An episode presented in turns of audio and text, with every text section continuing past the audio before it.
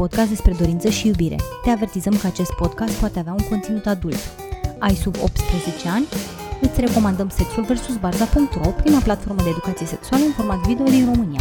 Suntem Giorgio Și Kitty, iar astăzi vom vorbi despre un subiect la care de asemenea va rezulta cum o pricep aproximativ și probabil o să am niște intervenții și niște insight-uri care se vor dovedi lipsite de tact sau de um, uh, simpatie, uh, empatie, pardon, și simpatie. Uh, vom vorbi despre educația sexuală pentru cei mici și o vom folosi din nou pe Kitty și uh, experiența ei de sex educator și în același timp experiența ei de mamă, Kitty fiind mama unui băiețel de 2 ani și aproape 5 jumătate. luni, 6 luni Da, aproape și jumătate. și uh, încă e interesat de mașini și cred că va fi o lungă perioadă interesat de mașini, dar va veni și momentul în care uh, Kitty va trebui să îi explice, ea și cu uh, tatăl copilului, uh, vor trebui să explice vari chestii legate de sex.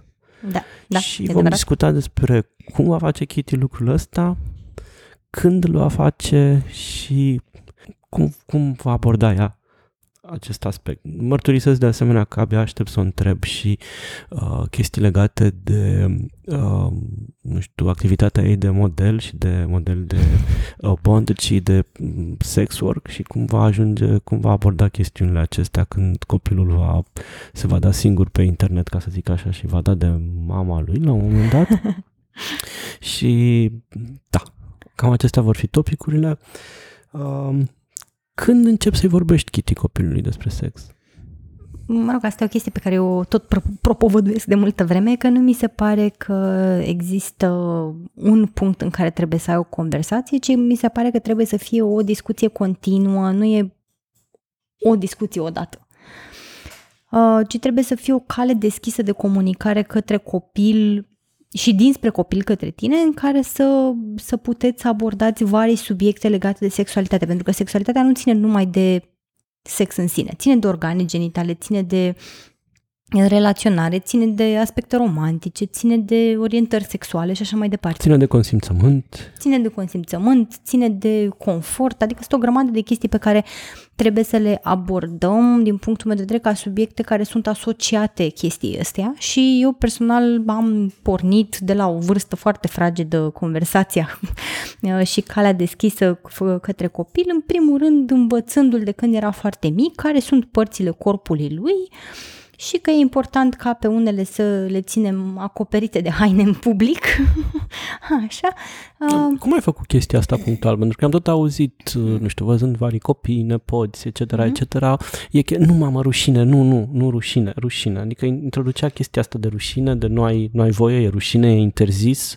Și mă gândeam cum faci, uh, în același fel, uh, introduci termenul de rușine, cum îl introduci, când sau Eu personal nu am mers pe ruta rușinii, ci pur și simplu uh, i-am explicat că uh, sunt anumite lucruri care sunt uh, private și sunt anumite lucruri pe care le facem public, ca de exemplu când facem caca și pipi, le facem la toaletă, acolo e locul unde facem caca și pipi. Și acasă la noi e locul unde ne dezbrăcăm. Și în public este locul unde ne îmbrăcăm. Adică am ales să merg pe, pe varianta asta și voi clădi pe bază, evident, el e foarte mic acum, nici nu poate să înțeleagă mai mult de atâta. Uh, cu siguranță am evitat cuvântul rușine și voi încerca pe viitor să introduc idei, adică alte idei asociate chestii este, cum ar fi, de exemplu, înțelegerea ideii de convenție socială. La un moment dat o să-i spun că, uite, există plaje de nudiști unde ne înțelegem noi între noi că stăm dezbrăcați.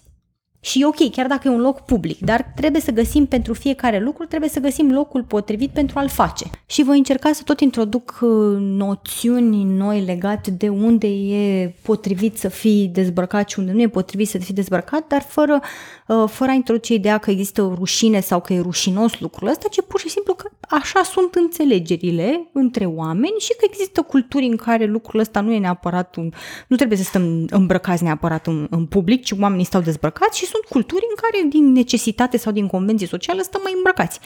Dar asta pe măsură ce va crește și va putea să înțeleagă, pentru că unele astea sunt niște concepte foarte abstracte pe care, evident, mintea unui copil mic nu le poate înțelege.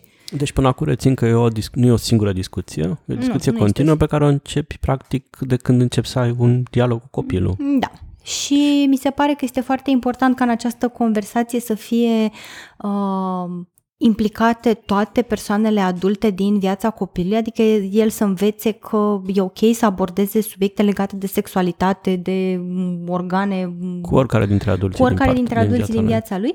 Adică poate să vină să mă întrebe și pe mine chestii și eu trebuie Exact. să as- fiu atent la episodul ăsta ca să știu cum anume să vorbesc cu el. Exact. Am înțeles. De fapt, e un serviciu public pentru tine. Este un private tutoring, George, dar nu te-ai prins. Știi, asta e entrapment pentru private tutoring.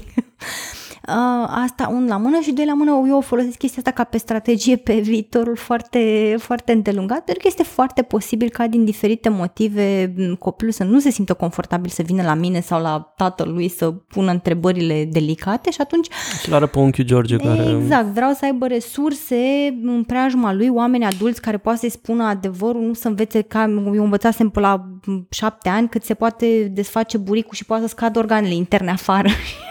și am Și că fost... tot prin burică a ieșit și copilul. Nu, din nu, mama. eu n-am știut-o pe asta. Știam că poate să se desfacă că dacă te, te întinzi prea tare, ți se poate desface buricul și scade intestinele afară. Și cred că n-am mai dormit vreo trei luni îngrozită că dacă mă mișc, nu știu cum, în timpul nopții o să mă trezesc cu intestinele ieșite.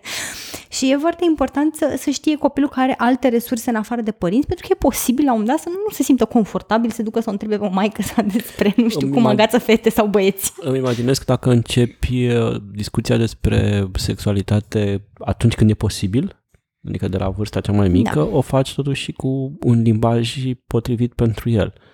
Da, mi se pare că asta e partea cea mai uh, importantă pentru că oamenii își imaginează, cred că, nu știu, trebuie să te apuci să-i spui copilului toate chestiile deodată. Mie nu mi se pare neapărat appropriate, mi se pare totuși important să-i spui tot timpul adevărul, dar în doze mici. De exemplu, prima dată când va întreba, se apropie de vârsta în care inevitabil va întreba de unde vin copii și o să-i spun că părinții, când se iubesc, ori se dezbracă în pat împreună și stau acolo și se iubesc și fac un copil, ori se duc și uh, înfiază un copil, adică găsesc un copil pe care îl iubesc foarte, foarte tare și simt că este parte din familia lor și îl vor în familia lor și uite așa au parte de un copil.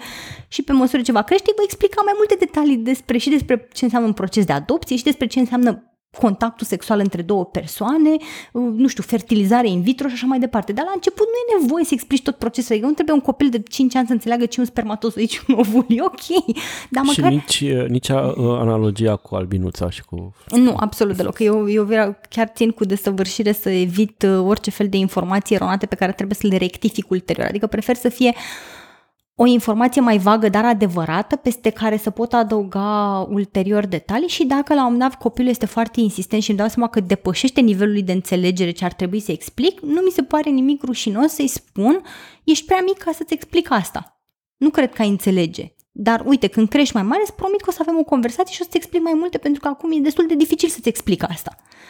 Mm, Și de asemenea, mi se pare foarte important să-l obișnuiești pe copil să existe și cu această frustrare că anumite lucruri efectiv nu le poate înțelege. Chiar dacă el are întrebări și curiozități și deceuri, nu întotdeauna acele deceuri poate să fie răspunse și mai mult decât atât mi se pare că e foarte important copilul să înțeleagă că nu tot timpul tu ai răspunsurile pentru acele deceuri. Dacă nu știi, e foarte ok să spui, nu știu, hai să descoperim împreună de ce e așa. Gen, poate să întrebe de ce dă căldură soarele și să te văd atunci cum îi răspunzi și cum îi explici procesele o să explic că mami a terminat umanul și din păcate nu deține aceste răspunsuri, uh, dar o să-l direcționez foarte frumos către tati care a terminat realul și care probabil că va putea să-i răspundă la aceste întrebări. Dar, uh, sincer, și la întrebări de genul ăsta, abordarea mea este întotdeauna nu știu, hai să, uite ce întrebare bună, hai să vedem împreună, ia uite, hai să intrăm pe Google, uite, tastăm așa, căutăm și hai să aflăm împreună răspunsul. Și după aia să și verifici copilul a înțeles, pentru că de multe ori noi putem să transmitem informații și copilul pleacă super dazed așa, e rușine să mai întrebe, nu înțelege exact bă, dar ce mi-a zis ăsta aici? Și e important, mi se pare, la final să ne întrebe, ok, tu ce ai înțeles din asta? Uite, eu am înțeles că nu știu ce, tu ce ai înțeles? Mie mi se pare foarte tricky pe termen lung atunci când îmi dai informații eronate, pentru că între timp, adică copilul mic fiind te investește cu autoritate. Ce va crede el despre autoritatea ta pe care tu ți-o păstrezi așa și spunând tot felul de bullshit numai ca să-i arăți că nu știi, că nu... Da. Și descoperi el că tu te-ai înșelat, știi? Și ce face? Vine și îți spune, mami mai mințit, că nu o să vină să spună, mami minte sau tati minte sau... Pentru mine, cel mai, mi se pare că cea mai importantă resursă pe care ai în relația cu copilul este cea de încredere și mi se pare că asta se construiește nici din, nici din nu se construiește nici din tot puternicia părintelui, nici din, uh, nu știu, ne prefacem că avem răspunsurile la tot, ci se, se naște din sinceritate și conversații mm, sincere și această sinceritate trebuie să cuprindă și băi, ești prea mic ca să înțelegi de unde vine căldura soarelui în momentul de față. Mi-e greu să te explic. Sau a recunoaște că nu știi să explici Sau a recunoaște că nu știi să explici, da. Cumva fiind un exemplu și pentru el, uh-huh. în sensul că, uite, nu știu, oamenii nu știu totul, e un proces în care poți să descoperi împreună cu părinți. Sau poți să-ți dai un pic de timp, pentru că și asta mi se pare o chestie super valoroasă, să-ți acorzi niște timp și să spui, uite, îmi dau seama că acum nu știu exact cum să-ți explic asta, pentru că e o chestie destul de complexă, dar uite, dăm un pic de timp să mă gândesc și poate reușesc să găsesc o modalitate în care să-ți explic. Adică, mi, pentru mine, cel puțin, e important așa asta, dă-ți timp, dă-ți timp să te gândești, pentru că nu o să ai nu o să ai tot timpul răspunsurile în buzunar. Mai vine câteodată te mai lovește de nu știi ce să zici. Ok. Uh, sunt lucruri pe care le nu le știi, prin urmare nu poți să le spui, dar ce te faci dacă știi lucruri greșit sau nu Că n-ai de unde să știi că le știi greșit și îți informezi copilul prost. Adică uh, e o demersul ăsta și o ocazie pentru a-ți chestiona propriile cunoștințe legate de un aspect sau altul, adică e indicat ca la rândul nostru, dat fiindcă știm că avem un copil care va, un moment dat va trebui să, să afle informații uh, de genul ăsta, noi la rândul nostru să ne facem temele din timp cumva? Mi se pare că, în primul rând, e, e un proces foarte bun pentru noi toți, mai ales când vine vorba de informații medicale. Deci, medicina se schimbă super, super des. Și nu mai știu unde auzim într-un podcast și dădeau chestia asta că practic 50% dintre informațiile pe care le-ai învățat de la începutul școlii medicale și până când îți termini uh, școala medicală nu mai sunt adevărate. Deci 50% din informații și-au pierdut din validitate sau din acuratețe sau din whatever. 50%. Deci când noi vorbim despre informații medicale, cum sunt cele care sunt legate de educație sexuală și sănătate sexuală, oricum este foarte bine noi pentru noi să verificăm uh, informațiile. De exemplu, eu am avut o pauză în care n-am mai făcut, uh, de câțiva ani, în care n-am mai discutat despre, despre sănătate sexuală și eu știam că sifilisul este incurabil și când m-am trezit că am verificat, nu, sifilisul era curabil. Eu încă știu că e incurabil. Nu, nu, este că se poate de, okay. de vindecabil. Deci chiar te vindeci. Se, cu antibiotice, nu e problemă. Dar nu, nu știam chestia asta. Și atunci este foarte bine chiar să verificați, nu numai pentru copil, ci pentru voi înși vă. Eu mi-am făcut, de exemplu, din chestia asta un obicei legat de educația mea psihologică, pentru că în momentul de față citesc foarte multe chestii legate de psihologie, pe care recunosc că nu le stăpânesc în totalitate, adică citesc. Și când mai îmi pune cineva o întrebare legată de chestia asta, de exemplu, cineva m-a întrebat uh, recent, într-un, într-o intervenție filmată pe care, uh, ce e CBT-ul? Și mi-am seama, shit, stai că trebuie să explicăm astea ce e CBT-ul, pentru că eu I took it for granted, știam exact ce înseamnă practica respectivă. Și, uh, mă rog, la momentul respectiv am putut un răspuns, dar de obicei, dacă n-aș fi fost pe cameră, ce aș fi făcut ar fi fost că aș fi deschis Google-ul aș mai fi citit o dată câteva, două, trei definiții și după aia aș fi zis omului, a, uite, da, stai că mi-am să aminte, de fapt ce înseamnă este XYZ. Și mi se pare că asta e o formare bună atât pentru educația noastră, pentru că ne ajută să rememorăm lucruri pe care le știm, cât și să verificăm ce nu mai este de actualitate și trebuie să, nu știu, scrape it să înlocuim cu informații mai bune. Dar evident că se poate întâmpla, ai spus copilului una, da? Ai spus-o cu ce, toată certitudinea de pe planetă și îți dai seama după câteva luni, aoleo, shit, am zis copilii prostii. E foarte ok să te duci și să spui exact chestia asta. Uite, am greșit, nu mă informasem corect, ce știam eu era că, nu știu, vulva este denumirea pentru întreg, între, întregile organe genitale feminine, dar de fapt am recitit pe net și mi-am dat seama că de fapt am greșit. Nu, vulva este denumirea doar pentru partea exterioară a organelor genitale feminine, partea interioară se numește vagin cu uter și ovari, da? Apropo de asta, uh, ce termen folosești? Folosești termenii științifici, termenii științifico-medicali, uh, preciși pentru, nu știu, un copil de 5 sau 6 ani sau găsești uh, cumva eu am început de când e mic. L-am învățat că ce deține este un penis. Mi-a spus că este penis și că mami are vulvă. Uh, dar în practică socotela de acasă nu s-a bunghit cu aia din târg pentru că evident probabil că la grădiniță îi spun că este puță și acum îi spune puță. și mi se pare că este important ca să creezi un spațiu safe pentru copil, să nu insiști cu orice, cel puțin eu asta, asta a fost principiul pe care l-am aplicat, n-am insistat cu orice să țin morțiși, nu, trebuie să-i spui penis pentru că așa este corect copilul se va îndrepta către ce este mai confortabil și evident că e influențat de mediu, dar și e... la grupa mare va afla că se numește altfel, probabil. Cocoșel, sau mai știu ce. Nu mai rău. Dar important este ca el să aibă în bagajul lui de cunoștințe și cu denumirile corecte. Dar încerc nici să nu fiu habotnică pe chestia asta, să încerc să-l corectez cu orice, orice ocazie, pentru că mi se pare că poate să fie mult mai damaging comportamentul ăsta copilul percepe că e ceva în neregulă, adică ok, dar de ce insistă mami să zic așa când la grădiniță îi zic puță? No, și mi se pare că e mai ok să normalizezi pur și simplu cuvintele pe care el alege să le folosească din vari motive, dar să le cunoască și pe cele corecte. Adică să știe, pentru că el știe că toate mai spun că este penis și că fetițele au vulvă și cunoaște termenii, adică nu-i sunt străini, știe exact ce înseamnă cum faci? Te duci tu spre el, stabilești tu, păi, nu știu, astăzi la ora șapte și jumătate ora ești modelat de oră de educație sexuală și mă duc cu, spre el cu niște informații sau aștept să vină el cu curiozități spre mine? Sau folosesc pretexte de genul, habar n-am, nimerește ceva peste la un, la un film sau uh, uh, nu știu, un context exterior pe care îl valorific în direcția asta ca să-i explic ceva. Eu am o oră fixă, este pe la șapte și jumătate când face baie. o ocazie cu care rememorăm degețelele la mâini, la picioare, nasul, urechile, părul și penisul, burtica, uh, sfârcurile. Știe că băieții au sfârcuri și că și mami are sfârcuri. Încearcă să mi le trag afară din bluză cu orice ocazie, deși nu mai este alăptat. Așa. Uh, adică introduc părțile corpului în într-un mod absolut normal. În discursul în care descriu ce alte părți ale corpului, spun și că are penis, și că are testicule, și că uh, are fund, și că are piciorușe, și că are mânuțe.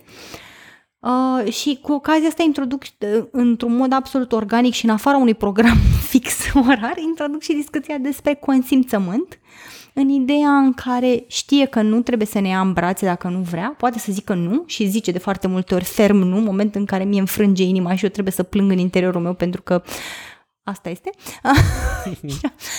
Dar îți spune foarte... E foarte... absolut adorabil. Tu m-ai asistat la o scenă în care el se juca cu un camion și cu uh, și a venit uh, Kitty în spatele lui să le ia în brațe și el a zis nu, mami, nu, pleacă. și a fost foarte drăguț. Și evident, uh, mi se pare important să-l asculți când zice nu. Evident, e important să-l asculți, să știe că este dreptul lui să nu vrea să fie atins, dacă nu vrea să fie atins, să nu fie pupat, dacă nu vrea să fie pupat, uh, să-i ceri permisiunea pentru a atinge lucrurile, pentru a lua lucrurile și așa mai departe. Singura uh, excepție de la regula consimțământului pe care o avem este când vine vorba de siguranță. Adică dacă, de exemplu, tragi un tărăboi că nu vrea să stea în centura de siguranță de la mașină, aia nu e o chestie negociabilă. Asta e că nu vreau să țin cal consimțământul. Deci știe cumva că siguranța întotdeauna e mai importantă decât, uh, nu știu, dorința de moment, chiar dacă dorința de moment poate fi neplăcută, dar întotdeauna îi spun, uite, e important să fim în siguranță, dar uite și mami își pune centura și tu trebuie să porți centura. Dar în rest are tot timpul de ales și evident că pe măsură ce va crește o să-i spunem că sunt zone ale corpului unde el trebuie să aleagă dacă vrea să fie atins sau nu, care, în care oamenii se ating în anumite contexte și așa mai departe, dar tot într-un mod în care să nu fie, adică eu, eu detest cuvântul rușine, nu o să fie nimic uh, de shaming, doar atât că vreau să-i fie foarte clar că el, el are alegerea definitivă asupra ce îi se pare confortabil și ce nu îi se pare confortabil. Și asta era, nu mi se pare că e o conversație pe care o porți odată, nu cred că e o lecție pe care o dai copilului cu o singură ocazie, ci cumva îi, îi iei ca aliați în această bătălie pentru consimțământ pe toți adulții din viața lui. Eu am purtat foarte multe conversații foarte neplăcute cu adulți mai în vârstă care nu pricep de ce trebuie să-l întrebe pe copil înainte să-l pupe, dar ce îi fac? Doar îi dau un pupic? Nu! Te rog, nu, nu așa vrem să educăm copilul, pentru că nu înțeleg, vin dintr-o altă generație, adică nici, nici față de ei nu am atitudine de condamnare, pentru că îmi dau seama că nu vin dintr-un loc rău, ei efectiv vor să, să-și afișeze afecțiunea față de copil, dar încerc să le explic exact cu aceeași chestie. Băi, încercăm să le învățăm cu consimțământul ca să nu fie atins de către oameni dubioși și atunci când le pui problema așa, imediat înțeleg și își dau seama. A, da, de e important. Că el trebuie să știe că e posibil să spună nu, că trebuie să-i se ceară permisiunea înainte de a fi atins, înainte de a, de a se pune mâna pe lucruri și așa mai departe. Și iarăși, e o discuție continuă. Nu, asta nu o asociem neapărat cu baia. Dar altfel te aștept să vină și el spre tine, să spunem când o să aveți discuțiile alea mai, uh, mai detaliate și mai complexe. Uh, te vei duce, nu știu, pare 5 ani, 6 ani, te vei duce tu spre el sau aștept să vină el spre tine? În general, mi se pare că copiii oricum au curiozitate pe care dacă o, uh-huh. dacă o hrănești, o lași să se dezvolte liber, e inevitabil că la un dat va vedea o femeie gravidă pe stradă și o să arate cu degetul și o să întrebe ce e aia. Așa, cum de exemplu, la un moment dat a stat și a urmărit un vecin timp de 10 minute care spăla mașina și a comentat acest mișcările individului care cred că s-a simțit foarte pus sub lupă în spălarea lui de mașină. Așa, deci copilul mi se pare că are oricum o curiozitate naturală, de exemplu, întreabă de ce bebe, că am mai văzut copii foarte mici, întreabă de ce bebe stă în cărucior și nu merge pe bicicletă și ar trebui să explică, uite, bebe e mic, el nu poate să meargă pe bicicletă, trebuie să stea în cărucior. Și mi se pare că la un dat efectiv va veni să întrebe, când va vedea femei gravide, va întreba de ce Dar e asta așa. și dacă tu construiești spațiul ăla în care el poate să întrebe și nu da. și are încredere că îi să răspunde, mă gândesc. Da, și mi se pare important ca conversație să fie în trei părți, construită din trei părți. În primul rând să-l întrebi pe copil în mod deschis ce crede el sau ce știe el despre chestia asta, pentru că e important să afli Că altfel de, poate să existe de foarte multe ori mai multe explicații în capul lui. Dacă cineva s-a apucat înainte ta să zică că sunt uh, păsărelele și barza și mai știu eu ce care fac copii, s-ar putea copilul să fie super confuz când tu vii și dai o altă explicație și nu mai înțelege nimica și zice, păi da, dar stai că mie mi-a zis de exemplu, mi s-a întâmplat asta cu Moș Crăciun. Eu știam că Moș Crăciun este o chestie reală și că îi pui biscuiței și că el vine și să aduce cadouri, așa, și la, când aveam șapte ani a venit Tudor nenorocit fie sufletul lui de eternitate, care ne-a zis înainte de Crăciun că sunteți toți niște proști, nu există moș Crăciun. Mama și cu tata vă aduc cadouri. și inima mea mică a fost frântă la șapte ani, frântă pur și simplu. A, așa, trădarea aia o țin minte și acum. Um, și de aia mi se pare că în primă fază e important să întreb copilul ce știe el, să corectezi orice fel de informații eronate pe care le-ar putea avea și să încerci să-i dai o explicație cât mai bună în termeni pe care îi poate înțelege. Și la final să-l întrebi și ce a înțeles din chestia asta, ca să te asiguri că n-a plecat super confuz și nu dă din cap doar ca să, că nu am perceput absolut nimic din ce ai zis tu, dar și ce simte el despre asta, care e o posibilitate de a deschide conversații mult mai complexe despre faptul că oamenii poate să fie diferiți. De exemplu, dacă întreabă la un moment dat, vede doi bărbați care se pupă pe stradă și întreabă, dar de ce se pupă doi bărbați pe stradă? Poți să le întrebi. Cum îi explici tu copilului că doi bărbați se pupă pe stradă? În primul rând o să explic că, uite, chiar o chestie foarte practică, o să-l întreb, uite, de ce crezi tu că doi bărbați se pupă pe stradă? Și ce zice? Că cel mai probabil o să zică, pe păi, cred că se iubesc, că nu știu, oamenii când se pupă când se iubesc. Și o să zic, pe da, uite, se iubesc, oamenii poate să iubească o mulțime de alți oameni și, și de animale din viața lor și și de, nu știu, de obiecte și și de locuri. Noi iubim foarte multe lucruri în viață, da? Și oamenii se pot pupa fie pentru că sunt prieteni, fie pentru că se iubesc ca într-o, nu știu, relație romantică, fie pentru că sunt mamă și copil și sta, sau tată și copil și își iubesc copilul, știi cum te iubesc eu pe tine, așa, tu ce părere ai despre Cum ți se pare? Ce simți când vezi doi bărbați care se pupă pe stradă? Și cu ocazia asta când copilul zice, a, uite ce frumos că se iubesc, e bine că se iubesc. Și poți să-i zici, păi da, uite, vezi, sunt oameni care acceptă lucrul ăsta, sunt oameni care le e dificil să înțeleagă lucrul ăsta și poate nu cred că e neapărat un lucru bun, dar uite, noi cred, eu cred, eu cred că e un lucru foarte bun, cu cât e mai multă dragoste în lumea asta și trebuie să putem să o exprimăm cât mai liber, să ne simțim liber, să putem să o exprimăm în felul în care ne dorim, alături de oameni care ne iubesc și ei la rândul lor și își doresc lucrul ăsta, evident, dacă nu putem să iubim pe nimeni cu forța. Și atunci cumva introduci copilului și ideea că a, când va da de diferențe de opinie în societate, ele sunt un lucru normal și să nu-i bași pe gât neapărat opinia ta, dar să-i spui care este opinia ta, pentru că ea cântărește destul de mult tu ca părinte ai o greutate în viața copilului, dar e important Nu să-i spui, uite, tu ar trebui să fii de acord cu uh, bărbații care se pupă pe stradă. Nu, să-i spui, eu ca, eu, eu ca persoană cred că e un lucru bun. Dar uite, sunt oameni care poate nu sunt de acord cu Dar asta. cred că Pentru că... dacă nu-i spui tu că e un lucru rău, va fi ajunge destul de greu la concluzia că e un lucru rău. Mă gândesc eu, știi? Dacă e ceva normal, nu e nimic rușinos în chestia asta, nu e nimic defect și nu, nu înconjori lucrul ăsta cu, cu uh, negativitate și, și respingere, bănuiesc că nici el, nici un copil n-ar avea o problemă cu, cu acest aspect. Mi se pare că le expune la foarte, dacă nu-l pui în temă, că există o categoric, realitate cate- categoric, socială care poate să difere foarte mult de chestiile cu care a crescut el, mi se pare că poate să existe un șoc foarte mare în copil dacă el a crescut cu ideea că noi toți acceptăm oamenii care sunt diferiți și e absolut ok ca oricine să iubească cu oricine și ajunge la școală unde dă, dă doamna profesoară care te mir ce, nu știu, habotnică creștină este și care îi spune că homosexual e ardâniat. ardâniat. Și copilul mi se pare că suferă un șoc foarte mare în clipa aia când nu înțelege de ce există această incongruență și poate să-i fie și foarte rușine. Eu am aflat acasă asta, acum mi se pune, spune la școala asta, eu ce fac cu chestiile astea două? Și atunci mi se pare că dacă îl pui în temă și îl avertizezi, pentru că nu cred că e un lucru bun să-i ascunzi copilului lucrurile astea, să-i ascunzi că sunt oameni care chiar... Da. Cum o faci de la ce vârstă? Pentru că, uite, un alt exemplu, tu te identifici ca persoană non-monogamă, ca persoană Da. poliamoroasă.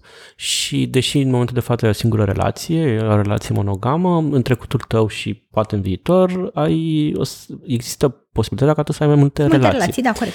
Uh, chestie care e normală. Mhm. O vezi ca pe ceva normal și copilul o vede ca pe ceva normal. Da.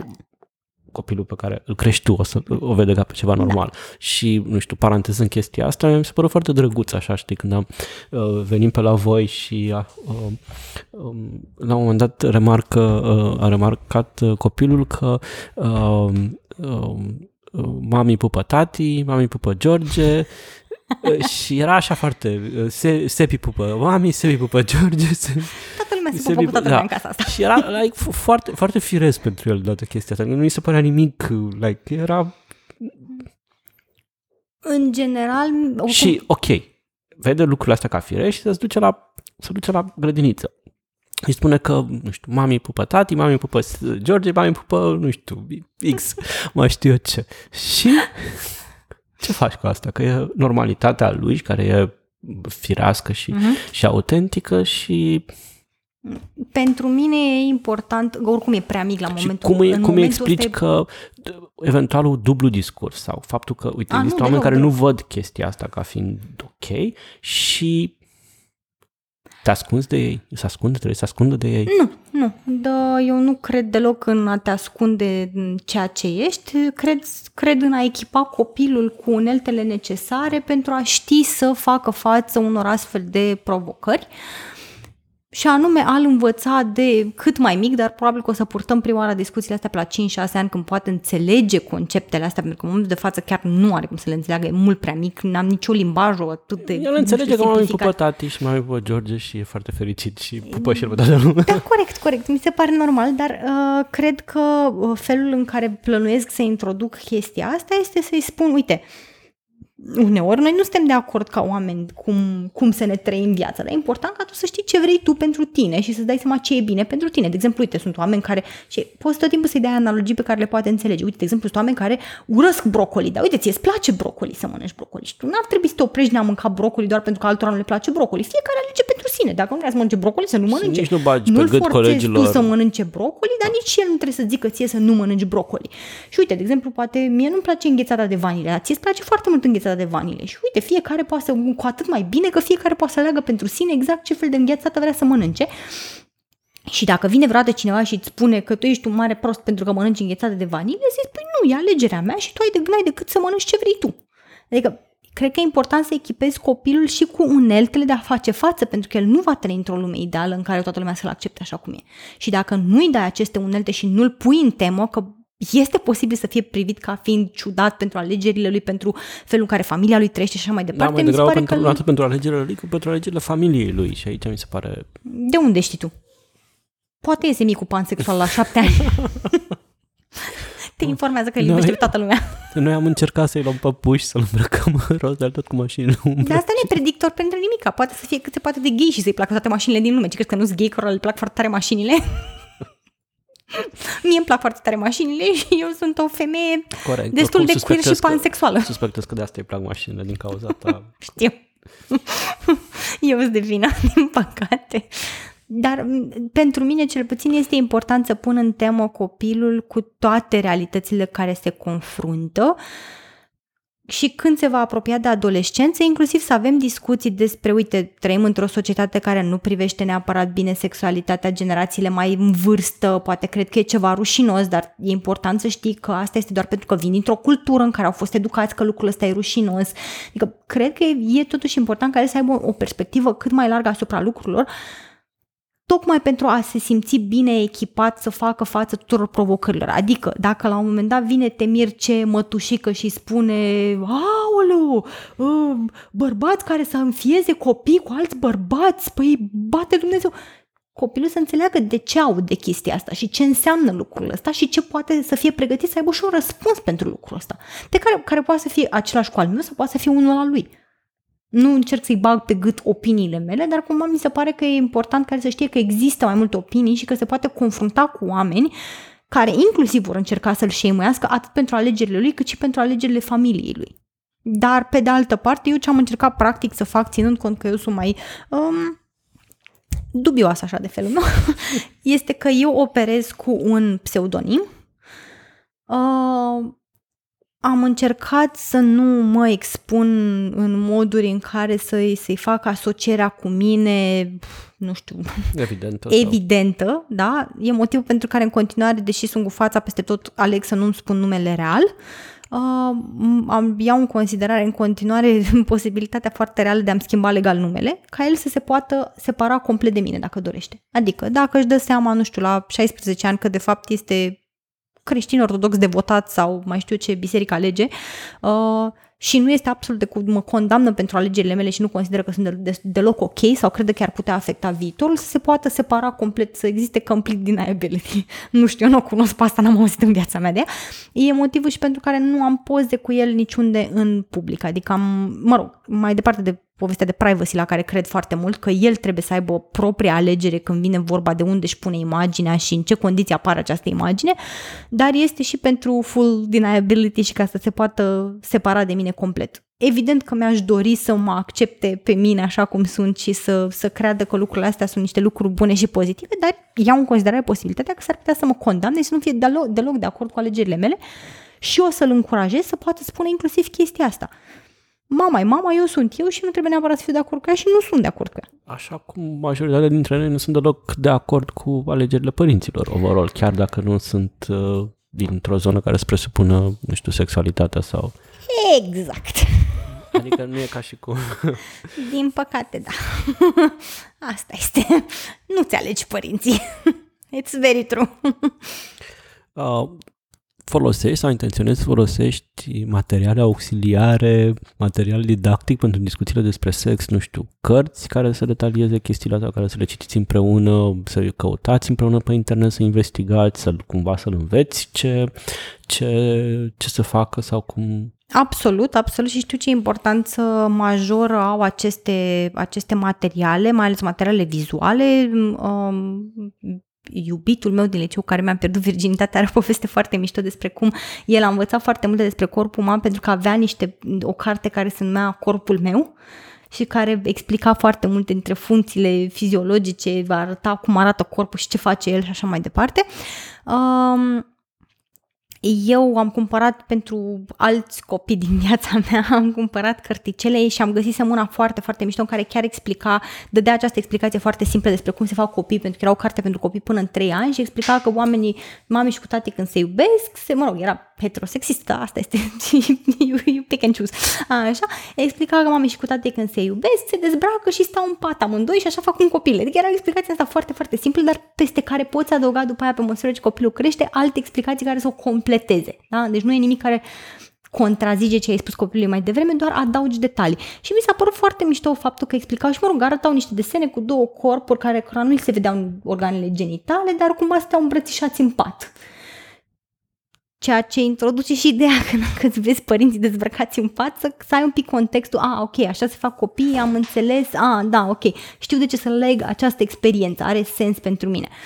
Uh, și da, cu siguranță o, să, o să-i cumpăr și uh, cărți, o să mă apuc să mă interesez și de desene animate, dacă există care să, să prezinte o parte din, din ideile astea. Știu că la un moment dat găsisem eu, dar nu am mai reușit să dau de el. Uh, uh, era pentru copii mai mari, preadolescenți, în care explica și era foarte mișto cu spermatozoizii, cu ovulele, cu, da, foarte, foarte fain făcut. Adică explicații nu erau alea boring așa de cartea de biologie, ci erau chiar foarte mișto făcute. Și mă bucur de faptul că în momentul de față există, există uh, foarte multe canale și pe Instagram, mă rog, cu generația lui nu mai folosesc Instagram, dar există și pe TikTok și discuții libere despre chestia asta și o să-l încurajez Uh, inclusiv dacă o să exprime la un moment dat curiozitate legată de pornografie, o să stea frumos. Asta era ultima întrebare pe care vreau să o pun. Cum vezi relația copilului cu pornografia, dacă pot spune așa, în sensul că inevitabil, să nu ne amăgim, va ajunge într-un fel sau altul, va da peste pornografie într-un fel sau altul. Cum, cum, încerci, cum vei încerca să-i configurezi atitudinea și relația cu fenomenul ăsta? Adică nu pun problema cum îl ferești de pornografie, că e stupid, nu poți să ferești copilul de pornografie, ci, nu știu, cum încerci tu să-i configurezi relația cu fenomenul? Cred că aveam vreo 12 ani când au adus niște băieți uh, câteva reviste Penthouse la școală și evident că noi ne-am adunat, eram clai peste grămadă să vedem și noi ce penthouse ce era acolo. Asta în epoca pre-internet. Asta în epoca pre-internet. O pentru să aibă probabil telefon sau tabletă la 5-6 ani. Da, și... dar inevitabil va da de aceste chestii. Nu cred că poți proteja sau păzi copilul de lucrurile astea, dar cred că poți să îi explici într-un, în termen pe care să îi înțeleagă și cred că poți face mediul de acasă mai safe uh, în ideea de parental controls și nu știu Deci să... ești adepta uh, da. softurilor de control absolut, parental absolut, și da. de... Da, pentru că și, și mai știu și o chestie foarte importantă și destul de scary și anume că primele lucruri la care ești expus și te excită ajung să și fie preferințe pentru tot restul vieții. Sunt foarte greu de schimbat. The core sexual preferences sunt extrem de greu de schimbat. Uh, și recunosc că mi-ar plăcea să aibă mai degrabă o expunere graduală la uh, tot felul de chestii, dar evident evident că nu pot eu controla ce va fi expus prima oară. Uh, în schimb, ce simt că pot face legat de pornografie este să-i pun într-un context pe care să-l poată înțelege. Și anume, uite, pornografia este ca entertainment. Știi, când ne uităm ne la filme de acțiune și suntem împușcați și sunt zburați la 20 de metri distanță, e, nu se întâmplă așa când împuști un om, nimeni nu moare în felul ăla. La fel, nici ce vezi în pornografie nu este realist e făcut că așa dă mai bine pe cameră și na, multe dintre lucrurile pe care le vedem noi pentru entertainment dau bine pe cameră, nu neapărat sunt realiste. Și o să-i stau să explic exact ce, o să-l întreb ce părere și-a făcut el, ce crede el, ce a înțeles din ce a văzut acolo, după care o să explic care sunt lucrurile care sunt nerealiste și nu se potrivesc cu realitatea, ce la ce poate folosi pornografia. Uite, poți să o folosești dacă simți nevoia de uh, eliberare. Multă lume folosește pornografia, de aia e și atât de populară, dar e important să știe că nu de acolo se face educația sexuală și să nu încerce neapărat să imite, adică să înțeleagă Așa cum distinția. dacă te uiți la Spider-Man, nu te apuci să sari de pe un bloc pe altul. Da, corect. Cam, exact cam în acești termeni o să, să purtăm conversația. Uh, și mi se mai pare important de menționat în toată, în toată chestia asta că e ok să explici copilului dacă te simți și tu inconfortabil. Întotdeauna un lucru pe care îl pui pe masă este mult mai bine decât un lucru ascuns. Adică, e posibil să spună la un dat întrebări care să te lase cu gura căscat și să se vină să te, să te arunci un pic de la balcon, că trebuie să răspunzi la întrebare. Și e ok să-i spui copilului, uite, știi, eu vin dintr-o cultură care, din fericire, e diferită de, de asta în care crești tu.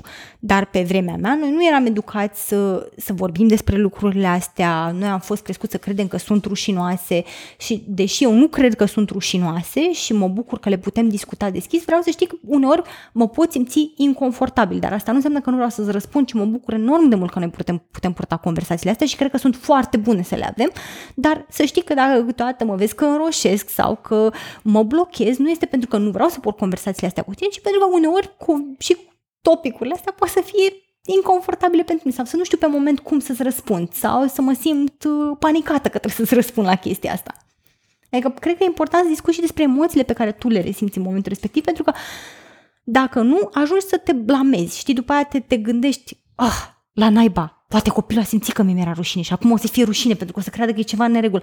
Când le spui direct și le adresezi direct și explici copilului tău, eu vin dintr-o cultură în care lucrurile astea nu erau discutate așa, eu n-am purtat conversațiile astea cu părinții mei și regret foarte tare că nu le-am putut purta, are un context mai larg în care poate să înțeleagă reacțiile tale să-și dea seama, a, mama se bucură sau tata se bucură că noi purtăm conversațiile astea, doar că na, asta e baba lui ce ăștia.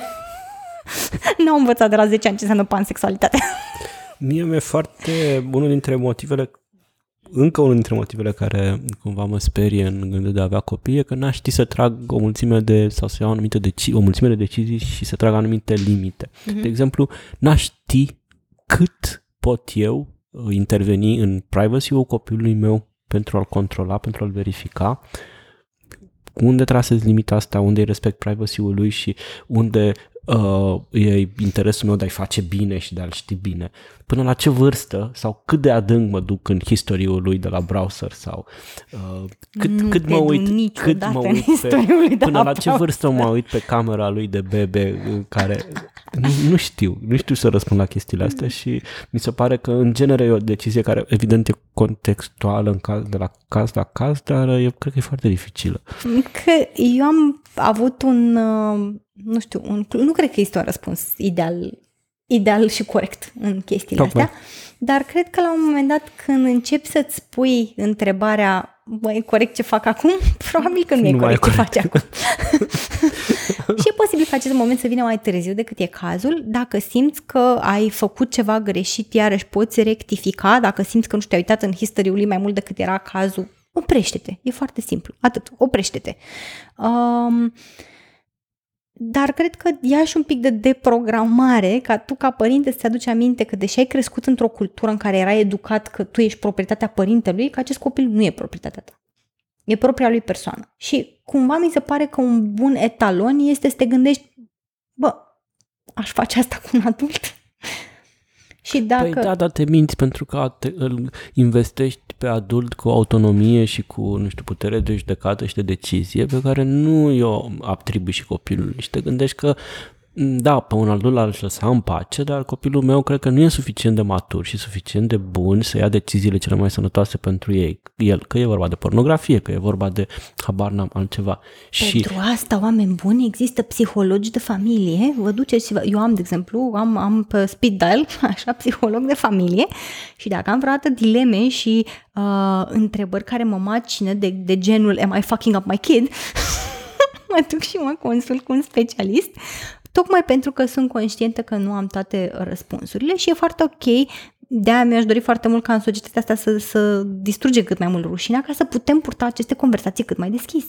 Părinți cu părinți, să zicem, băi, uite, nu știu dacă e corect, eu, eu aș vrea să-i pun un ceas, să-l urmăresc pe filmul la 10 ani, când vine de la școală, dar am dreptul.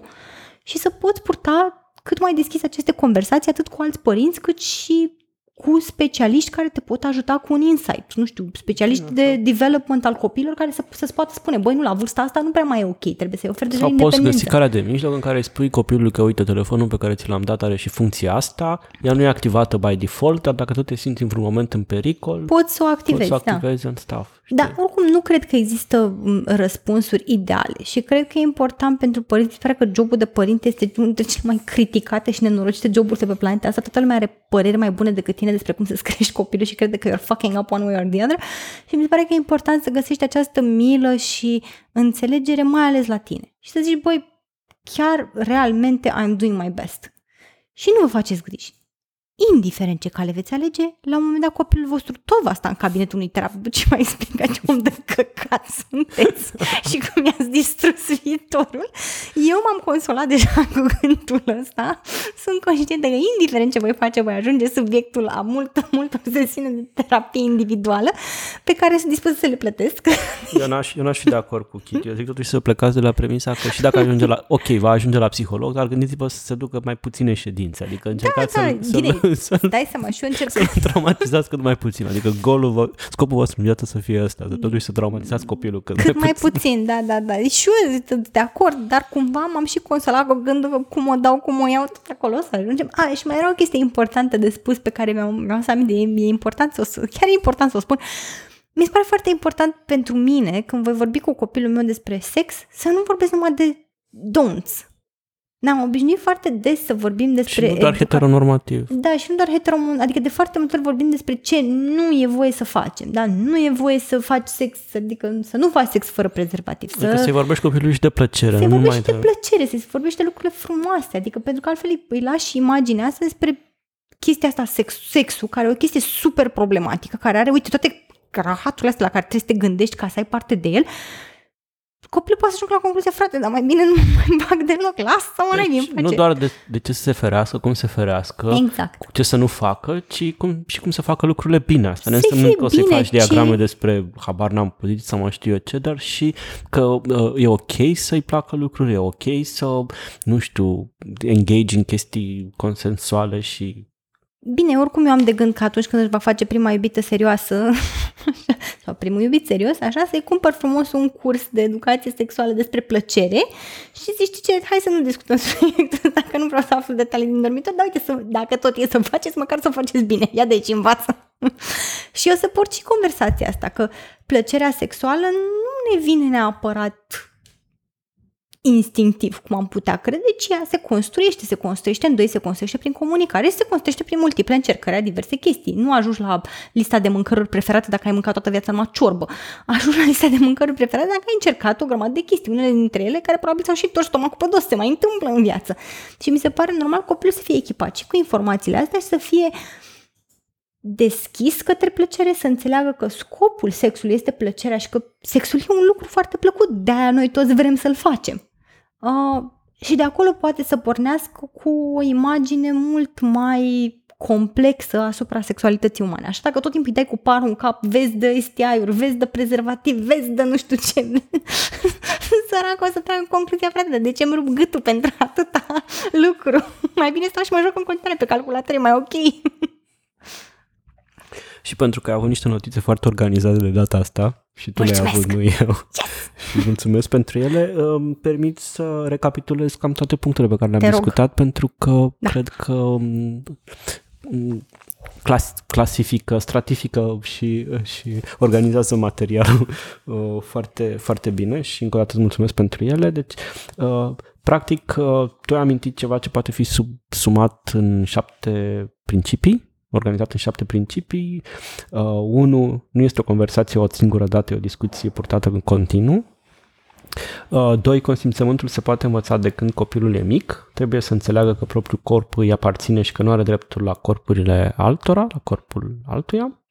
Uh, trei, e foarte important să nu minți copilul, să-i dai informații corecte, dar la nivelul lui de înțelegere. Și uh, să faci în așa fel încât să poți adăuga pe ce, peste ce ai construit, să folosești termenii corecți și să lași să le spună cum vrea, dar măcar să aibă și opțiunea, să aibă și opțiunea corectă. Uh, principiul 4, să nu-ți fie teamă să spui nu știu asta, că doar atâta informație ai în momentul respectiv și că, sau că doar atâta informație potrivită pentru vârsta lui și uh, că, nu știu, vei reveni în timp asupra chestiei. Să verifici propriile presupuneri, presupoziții, să verifici dacă e corect și știi și de ce spui asta să te pregătești citind mai mult, șase, principiul șase ar fi să te pregătești citind mai mult despre educația sexuală și să descoperi lucrurile împreună cu el. Și șapte, foarte important și cu care am încheiat, să vorbești și despre plăcere, nu numai despre interdicții. Și cumva să, așa, un principiu care e, cuprinde pe toate, să implici pe toată lumea, nu să existe un singur, uh, o singură figură parentală care să vorbească, care să vorbească copilul despre sex și poate permite să vă ducă la oricare dintre adulții din familia lui să vorbească despre chestia asta. Uh, eu îți mulțumesc tare mult pentru, pentru acest episod și... Sper că a fost de folos uh, multor părinți care transpiră în papuci gândindu-se. Eu știu sigur că eu transpir în papuci gândindu-mă la momentele care mă așteaptă în viitor. Ați fost alături de noi, George și Kitty, la Europa.